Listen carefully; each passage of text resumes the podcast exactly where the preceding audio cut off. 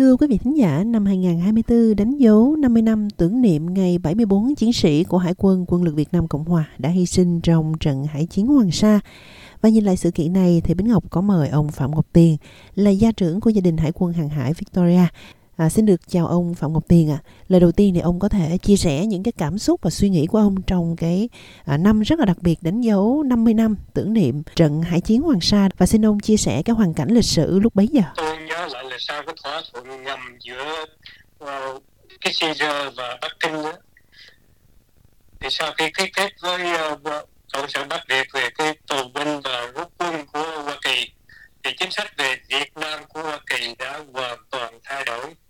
họ quay lưng với tất cả những cái cam kết mà trước đó Nixon đã long trọng tuyên bố và yểm trợ cho Việt Nam Cộng Hòa để chống lại phe Cộng sản nếu mà Cộng sản không có theo thỏa thuận không có theo đúng cái thỏa thuận của hiệp định Paris. Trung Cộng thừa cơ hội đó tiến quân đánh chiếm cái quần đảo Hoàng Sa của chúng ta trong cái kế hoạch là nuốt trọn cái biển Đông và bao vây Việt Nam sang này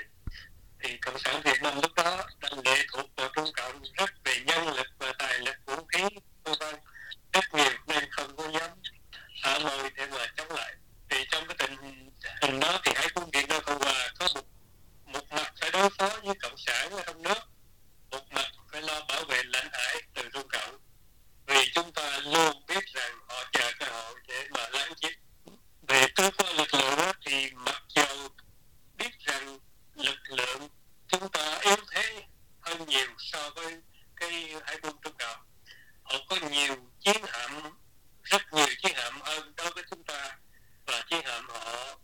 tương đối là tốn tăng hơn chúng ta nhiều ngoài ra họ có tàu ngầm và không có miễn trả trực tiếp. Mà Việt Nam Cộng Hòa chúng ta thì lúc đó không có tàu ngầm, không có vũ khí chống tàu ngầm thì không quân Việt Nam lúc đó đã có một phi đội F5 ở Đà Nẵng sẵn sàng để yểm trợ nhưng mà của cái của F5 nó không có đủ để bao vùng cái quần đảo Hoàng Sa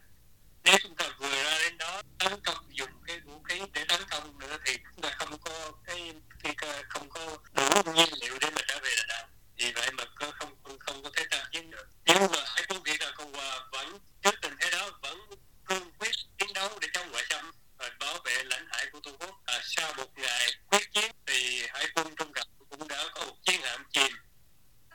tàu khác hơn hại nặng phải ủ bãi để giữ tàu. Trong khi hải quân Việt Nam thì chiếc uh, hộ tống hạm Chi Lăng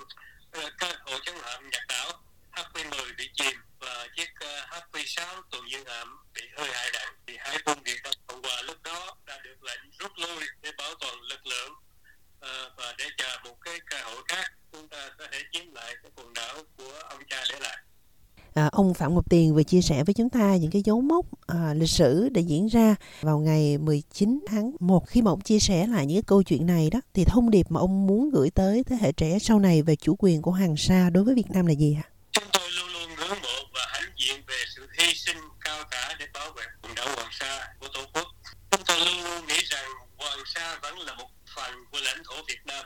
và mong muốn có một ngày nào đó chúng ta sẽ giành lại được cái lãnh thổ này riêng cá nhân tôi một thủy thủ hải quân đã từng hân hạnh được đến cái quần đảo Hoàng Sa và Trường Sa nhiều lần à, mỗi lần nhắc đến Hoàng Sa Trường Sa là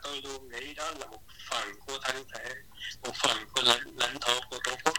Và cho cái thế hệ trẻ sau này tôi mong muốn rằng họ hiểu rằng Hoàng Sa cũng như Trường Sa thì mãi mãi vẫn thuộc về chủ quyền Việt Nam. Tổ tiên chúng ta đã tốn bao nhiêu xương máu để bảo vệ để gây dựng và bảo vệ nó. Điều thứ hai trung cộng đã dùng cái thế mạnh nhất thời để mình lấn chiếm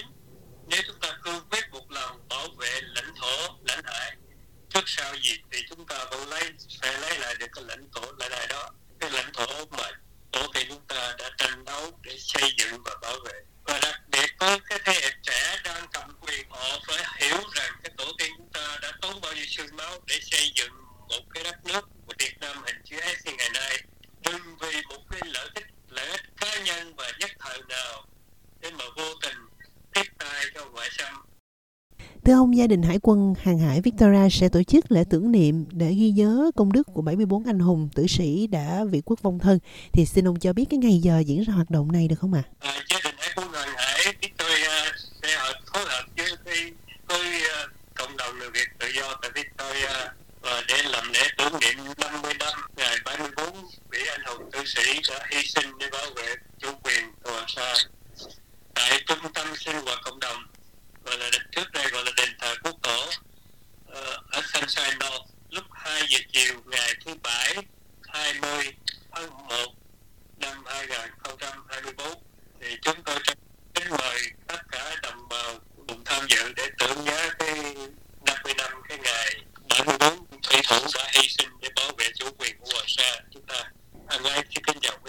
Dạ, rất là cảm ơn ông Phạm Ngọc Tiền đã dành cho SBS cuộc phỏng vấn này ạ. À,